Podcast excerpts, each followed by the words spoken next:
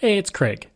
I just wanted to let you know that you can listen to Canadian History Ehx early and ad free on Amazon Music, included with Prime. Greetings and welcome to another episode of Canadian History Ehx. Before I begin, if you'd like to support the podcast, you can. Just go to patreon.com slash Canada EHX. During the First World War, 619,636 Canadians enlisted with the Canadian Expeditionary Force, and 424,000 shipped overseas.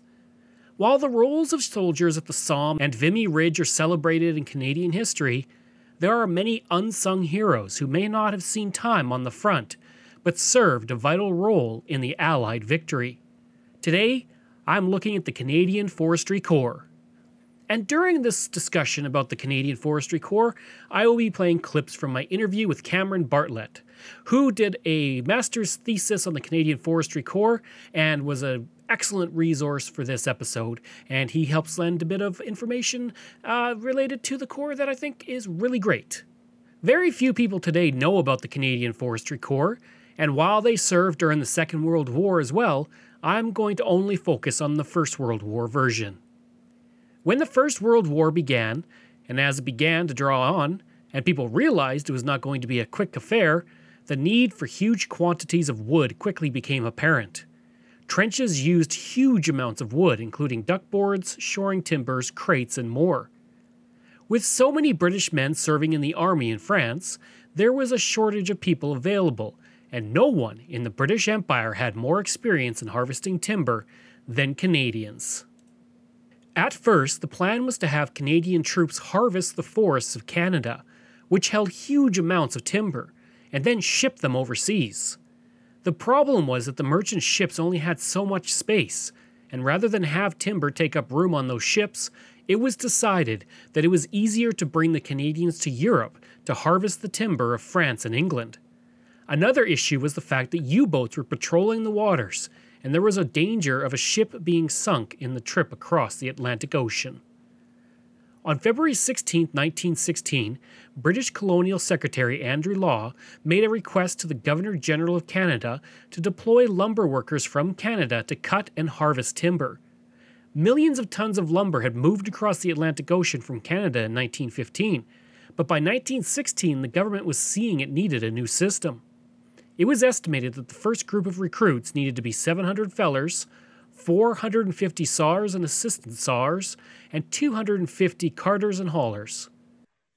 When the when the forestry corps is created, they begin they primarily target uh, skilled like skilled loggers because when, when the forestry corps is approved, a, a, a request arrives in Ottawa in I think it's February 16th, uh, 1916, or it might be February 26, 1916. It's it's kind of hard to tell sometimes with the differing sources between archival and other sources I found.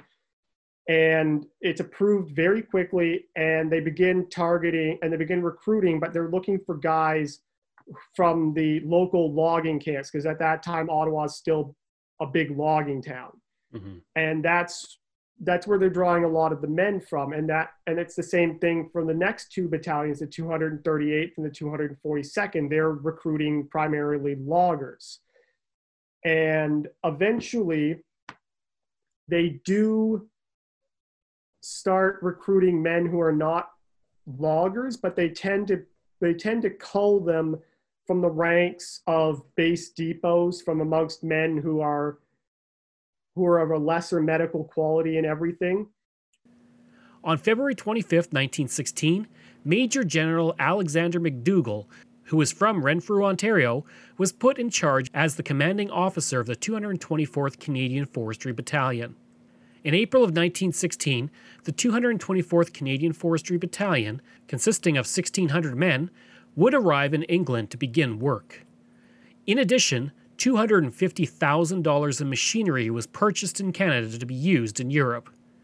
On May 19, 1916, a request was sent to Ottawa for an additional 2,000 lumbermen who would be assigned to cutting down trees in France. Uh, well, basically, the Forestry Corps during the First World War, it was what we would call a labor unit or a logistics unit.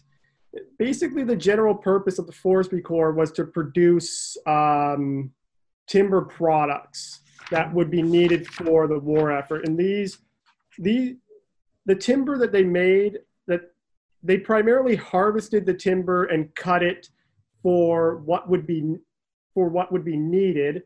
But in some cases, they would just cut the timber and then send the and then send those raw planks onwards to other i guess to factories and other air and other units who would cut it for their needs. For example, uh, the, the timber that was used in the the, the, timber that was cut by the Forestry Corps was used for everything from uh, duck boards and uh, material to build the material to repair the trenches, you know, two by fours and everything, to uh, to timber used to create supply crates, uh, construction material to build telegraph pole, barbed wire stakes, uh, pit props, which were use, which were which is the timber that you that you would use in uh, mines. You basically build a frame. When it, you you know if you've ever seen one of those old movies where they're mm-hmm. crawling mm-hmm. around in like uh, an old abandoned mine, you always see there's a timber frame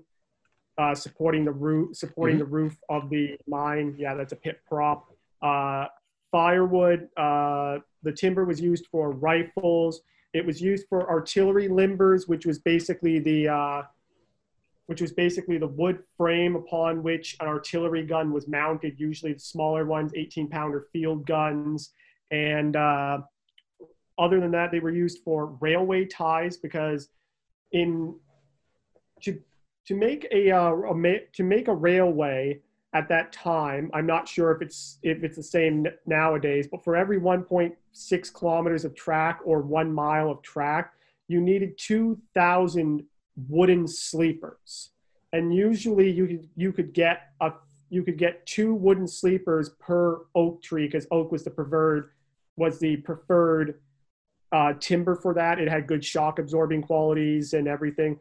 So usually you could get two railway ties per oak tree so imagine a thousand oak trees have to be cut down to lay 1.6 kilometers of track. In June, the Canadian Minister of Militia proposed to raise two new forestry battalions, each of a thousand men, which would be designated as the 238th and 242nd Forestry Battalions. In early November, the 230th Battalion was converted into a forestry battalion, but the need for wood was still so pressing that a request for another 2,000 woodsmen was put forward. On November 14, 1916, the Canadian Forestry Corps be formed officially. By the end of November, the War Office asked if the 119th and 156th Battalions might be made available to provide 2,000 men, while a further 5,000 men would be recruited from Canada, particularly from Quebec. Major General Sir R.E.W. Turner the general officer commanding Canadian forces in Great Britain put forward a request on December 8, 1916, stating Officers with the following technical qualifications will be permitted to transfer to the Canadian Forestry Corps actual experience in lumbering operations in its various branches logging, manufacturing, shipping, grading, etc. Also, experience in the handling of men in construction work non commissioned officers and men who have experience as mill hands, logging foremen, sawyers, filers, saw hammerers, engineers, firemen, and all other branches of the lumber trade, felling, transport, manufacturing, and shipping of finished lumber. As soon as the Forestry Corps was formed, soldiers with timber harvesting experience suddenly found themselves diverted away from the front lines and put to work clearing trees for use by troops they had previously been serving with. These new troops were given coniferous tree cap badges that designated them part of the Forestry Corps, and they were shipped to spots in France, England, and Scotland to cut down trees, saw the wood, and have it ready to be transported to the front. This is the remarkable part. When approval for the creation of the Corps is given on the 28th of February 1916, recruitment begins on the 1st of March recruitment is completed by the end of March. The first men leave at the beginning of April, and the first the sawmill and the sawmill is fully operational on the 13th of May 1916. So it's it's it, it's it's about 10 weeks between the first men walking, the first men recruited, and the first sawn material passing through their sawmill. So it, it's a remarkable turnaround. And by the time the Canadian and by the end of that year, the Canadians have almost six to eight thousand men working in Britain, and then they begin moving them to France as well. They actually struck that agreement in September of 16, though the Canadians were not too happy because of the French because the French had uh, they they essentially they they logged in a scientific manner. They would only take what they would only take a certain amount of the forest, and once they reached and once you reached that uh, number, essentially, once you once you cut down your quota, you couldn't log for that forest anymore. So their mm-hmm. moves were far more frequent than the ones in England, where the British government just said, "You see this wood, you can clear cut all of it, and mm-hmm. then you move." So there it.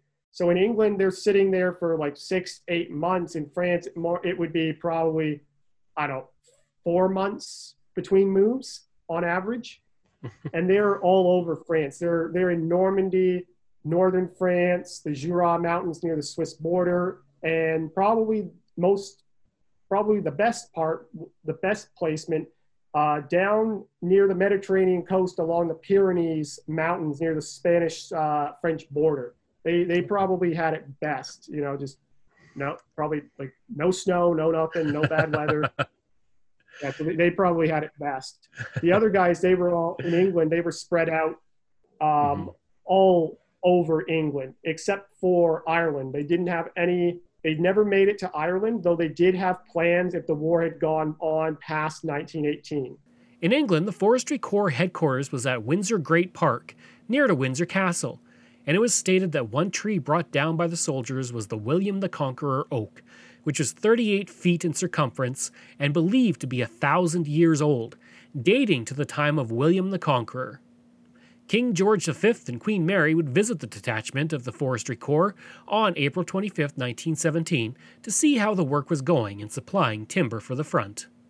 The Times newspaper would write an article on the Canadians at Windsor, and in the article, dated July 10, 1916, called Yeomen of the Axe, it would state The plantation, which forms part of the lands owned by the Crown and administered by the Commissioners of Wood and Forests, included a considerable area covered with spruce, fir, Scots pine, and larch. The lumber camp is all Canadian men, machinery, and methods. The men, who are drawn from all parts of the Dominion, have the bronzed, healthy look and the easy, confident swing which we have learned to look for in Canadians. The khaki under their blue overalls proclaims them soldiers. They draw military pay and they know the rudiments of military drill, but first and last, they are woodsmen with their craft at their fingertips. In December of 1916, the forestry battalions were broken up to form the Independent Forestry Companies, roughly 102 in all. On February 2, 1917, independent forestry companies were formed. Over the course of the war, thousands of Canadians served in the Forestry Corps in dozens of companies, with each company composed of hundreds of troops. Interestingly, a lot of the members of the Forestry Corps were actually underage workers. They had enlisted by lying about their age, but were strongly suspected to be below the age of 19 and therefore not allowed to serve in combat. One group attached to the Forestry Corps were the New Brunswick No. 2 Construction Battalion, which was a battalion made up of black Canadians who served in the Forestry Corps beginning in early May of 1917.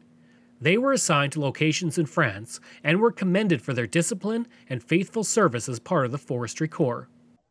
Yeah, the suffice to say, the men of the of Number Two Construction Battalion were treated very, very poorly when they arrived with the uh, when they arrived for service with the Canadian Forestry Corps in uh, in uh, the summer of 1917 because they were they were sent to the Jura Mountains, uh, a region of France where it was uh, very that uh, about half the battalion found to be very unpleasant because of the fact that they that there were a number of recruits from Bermuda and the southern United States who come winter in a region with very harsh winters and just the conditions were awful. Many of these men were not used to it, and there were very high rates of uh, pneumonia and other respiratory diseases, including tuberculosis and, li- and likely later on Spanish flu amongst these men. And in fact, their commanding officer, he he tried to do everything he could to alleviate their suffering, and but he was repeatedly turned down. Uh, his requests for their transfer to Normandy were repeatedly turned down, and just command had no no sympathy for their suffering. They they were just told you're staying where you are and you're doing the work where you are. Though they were eventually transferred, but not until the, the end of uh, the end of winter. So there was a there's a lot of suffering there for a period of time. Forestry workers tended to be far away from the front lines, but they were not free from danger. And some Forestry Corps units would be employed as labor units in the Canadian Corps on the front lines, constructing rail and road systems and helping to evacuate the wounded. Accidents could happen at the lumber camps as well. Incidents with power saws, machinery, and even the transport of the wood could result in injuries. Each of the companies also had their own detention hospital, with six beds each. Sometimes the hard work itself would lead to casualties. Lieutenant C.W. Gamble of the 5th Battalion Canadian Forestry Corps was listed as a casualty because of chronic rheumatism, which is a severe inflammation of the joints, and he was sent to England to recover and then eventually back to Canada. Some individuals died, including Captain J.R.N. McFarlane, although it's not stated how he died. Life in the Forestry Corps is described in the following letter from H.R. Summersgill. He had enlisted in Saskatoon on July 1, 1916, and shipped over to England to work with the Labour Corps. Before being transferred to the Forestry Corps, he says, I journeyed to Whittingham, a small village in Northumberland, where we were to erect our first mill.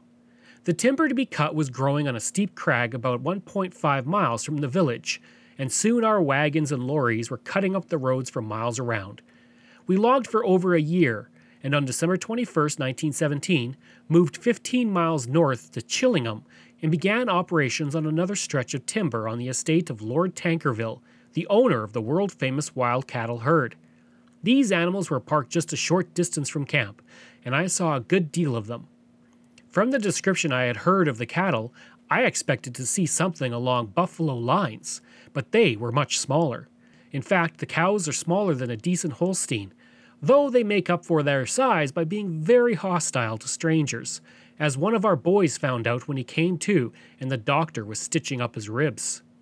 Things went along nicely until the armistice was signed, when it was decided to demobilize the Forestry Corps, and I can well remember the day when on November 20th, our first draft for Canada left camp.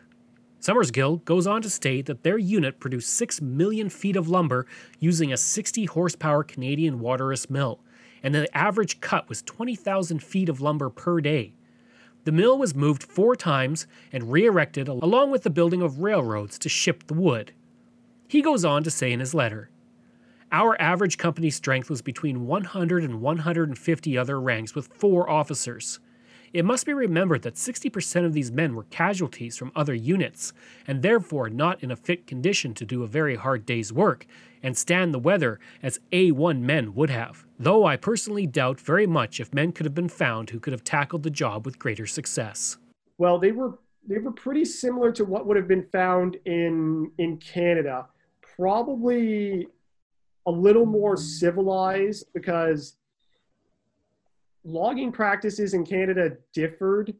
Uh, they they differed from coast to coast. And I mean, for example, early on in BC, you know, mid 19th century, there's a lot of guys doing what's called hand logging, which is just, you know, just one or two guys cutting trees, uh, literally sliding them down hills, uh, taking them down to Vancouver. Then you have, you know, the more organized logging camps that you would have found in, say, the Rockies, in mm-hmm be in uh, Ontario, Quebec, and then in Nova Scotia. The, logging camps are Nova Scotia, New Brunswick. The logging camps are smaller, and usually the guys are only living there like six months of the year throughout the winter, doing their work then and everything, and then taking everything down with the spring melt through streams. So probably the conditions would have been similar to what they would have found in Ontario and Quebec, which is more permanent year-round logging camps you have the men living in barracks. They have uh, in all honesty, more creature comforts than they kind of would have enjoyed in Canada in some camps. They've mm-hmm. got like canteens, uh, they've got canteens, meal huts, access to uh, medical care and everything. They've they've got a lot more than they probably would have had in Canada, and the though the work would have been no less physically demanding, it would have been probably more demanding because in Canada you're you're beholden to your boss, and well, if your boss is you know cracking the whip, you can go on strike and fight for you know a reduced like instead of a 12 hour shift a 10 hour shift or 8 mm-hmm. hour shift.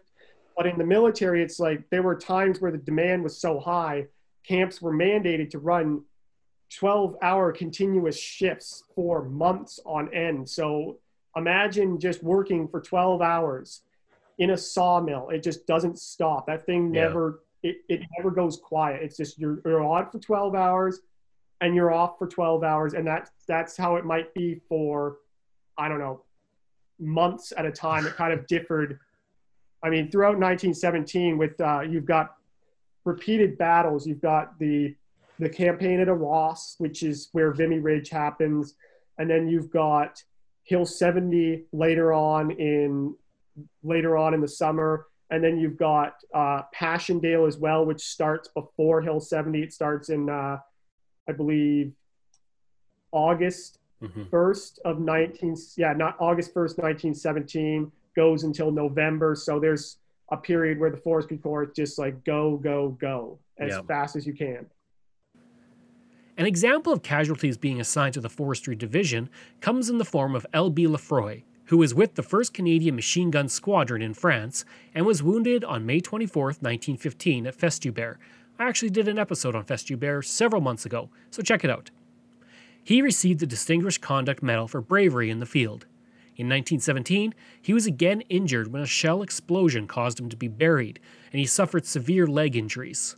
After several months in the hospital, he was sent to Scotland to serve in the Canadian Forestry Corps. Many of the forestry camps in France were not far away from the front lines, as they needed to be available quickly to provide material at a particular point, and portable mills were often used. In one cited transfer, a mill had finished with its last log at 9 p.m., and by 7 a.m. the next day, the mill had been moved to a new grove of timber three miles away and was already up and running. The next day, that camp produced 18,000 feet of board, and then 23,000 feet of board the next day. Eurogroup, one forestry company, had the largest output of anyone during the war, in one 10 hour period, they produced 156,000 feet of board.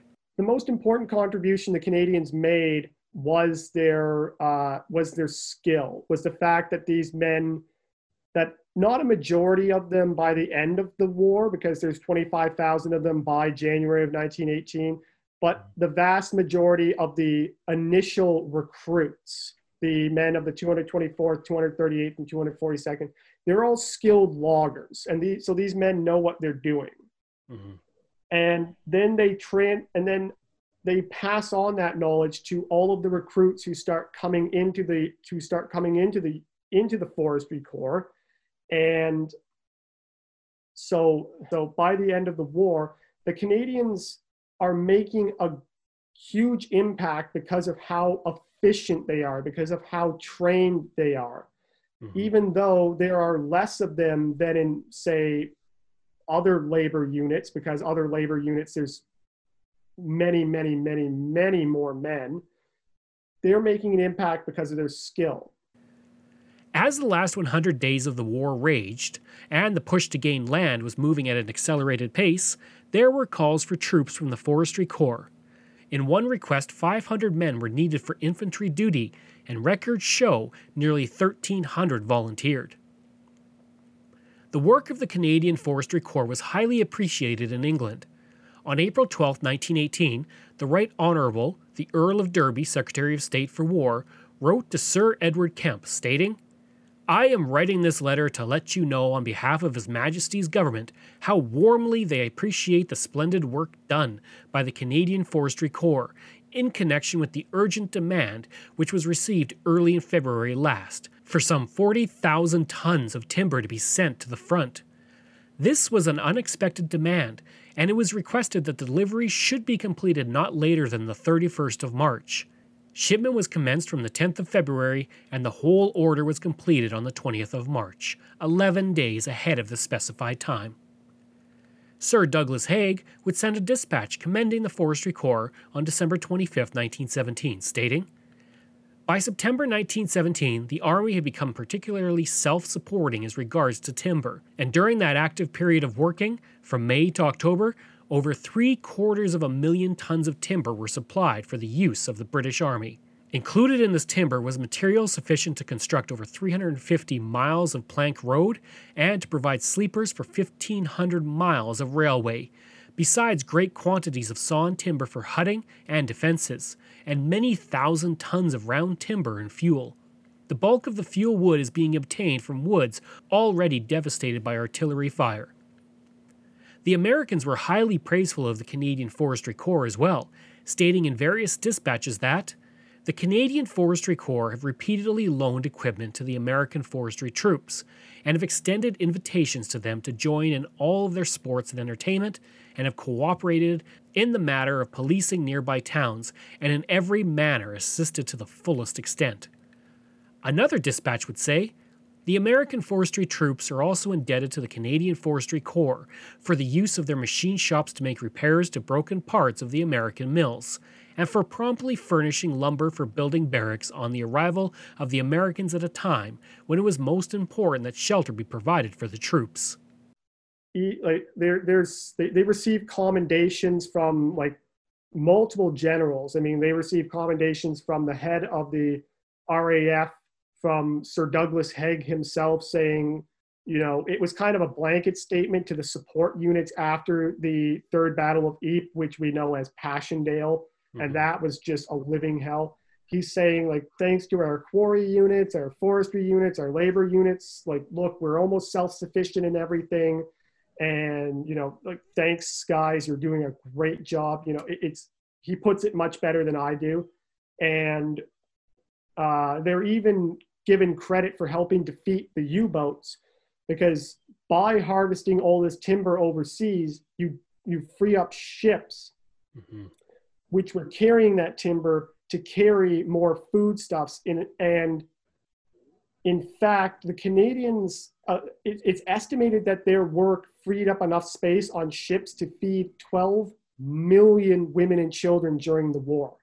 Wow. And I mean, that's a staggering amount. I'm not really sure what the tonnage would be, but it's just that is staggering mm-hmm. that without firing a shot in anger, they put a dent in the U boat threat, mm-hmm. which was never uh, it was it was never the you know the, the threat that it was made out to be but it was still a, a considerable threat to the prosecution of the war canadian foresters didn't just cut wood for the trenches the Royal Air Force was indebted to the Canadian Forestry Corps, not just for timber, but in their skill in construction. Many aerodromes in the United Kingdom were built by Canadians, with some corps working as much as 90 hours a week there was a shortage of trained men. And for the aerodrome construction, you know, they needed men who were physically fit, who could do hard labor all day. The only men who turned out to be capable of that in England at the time were the Canadians. So the Royal Corps, the predecessors to the Royal Air Force, uh, asked them if they would help construct some aerodromes in southwestern England, kind of uh, the point that kind of uh, juts out towards uh, point that's right under Calais, where Calais, Dunkirk, that area of France is. So they start building airfields there to try to help the British intercept the Zeppelins that are attacking England at the time. And then a year later in 1917, they do the same thing but make the arrangement permanent, creating the creating number 56 district in England, whose job it is just to build aerodromes because the Germans came back the year later with uh, Gotha bombers which were more effective than the Zeppelins. So the British had more airfields. They also needed airfields to train men because sadly, pilots' lives were often measured in hours or even days. So you, you could arrive at your unit and two days later you could be dead.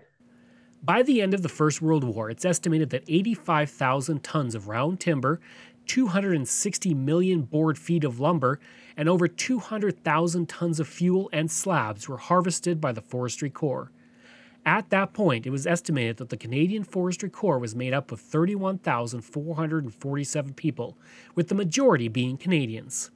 In France, there were 425 Canadian Forestry Corps officers and 11,702 other ranks, while 5,021 prisoners of war in 13 companies were also part of the organization, and a further 1,100 individuals attached to the France companies. In the United Kingdom, there were 343 officers, 9,624 other ranks, along with 1,100 other individuals from England, Finland, and Portugal attached to the companies, along with 1,265 prisoners of war. Newfoundland fought as its own entity during the First World War, but they also had a role in the harvesting of timber for the war effort. The Newfoundland Forestry Battalion was formed on April 2, 1917, and an appeal was put out on April 4, 1917, stating that the Newfoundland Governor Sir Walter Davidson was calling for lumbermen and all skilled workmen not eligible for the regiment or the Royal Naval Reserve for service in the forests in the United Kingdom. In all, 500 men were recruited, and the requirements to enlist in the Corps were more lax than the regular Army. The call for volunteers also stated that no one shall be rejected for eyesight, flat feet, loss of fingers, or deafness. There were more than 500 men accepted, but 278 were rejected on medical grounds. As with the Canadian Forestry Corps, some members of the Newfoundland Forestry Battalion were teenagers too young to join the Army, men who were medically unfit for regular service, and woodsmen too old to serve in the reserves. Other than two soldiers recruited in England, members of the battalion came from all over the island. A total of 167 came from St. John's, while 129 came from the Twillingate district. Those 500 would clear 1,200 acres of timberland before the end of the war. The first 99 recruits would leave Newfoundland on May 19, 1917, with more troops coming at various intervals. The first group of woodsmen were sent to central Scotland, where they had to move logs, some as big as 50 feet long, down steep terrain. They couldn't build a railway in time, so they built a 900 meter long chute that moved the logs from the top to a pond at the bottom very quickly, and then the logs were floated to the sawmill. At the time, it was believed that the chute was the longest in the world. By January 1919, after clearing that 1,200 acres of wood, the Newfoundland forestry soldiers were being sent home. Today, a statue of a Newfoundland forester is at the National War Memorial in downtown St. John's. By the time the Forestry Corps disbanded in 1920, it was estimated as much as 70% of all the lumber that was used by the Allied forces had been harvested by the Canadian Forestry Corps. I hope you enjoyed that episode and our look at the Canadian Forestry Corps, and if you did, please give a rating and review. You can email me at craig at canadaehx.com. You can find hundreds of articles on Canada's history, as well as all my podcast episodes on my website at canadaehx.com. And you can support the podcast for as little as $3 a day. Just go to patreon.com slash canadaehx. Information comes from Forestry Products Association of Canada, Canadian Soldiers, Newfoundland and Labrador in the First World War, Wikipedia, Sawdust Fusiliers, Canadian Black Battalion, the Medical Services, Letters from the Front, Five Strenuous Years, Strathconian, Report of the Ministry, McGill University at War, Nova Scotia's Part in the Great War, and The War and the Future. Thanks. We'll see you again next time.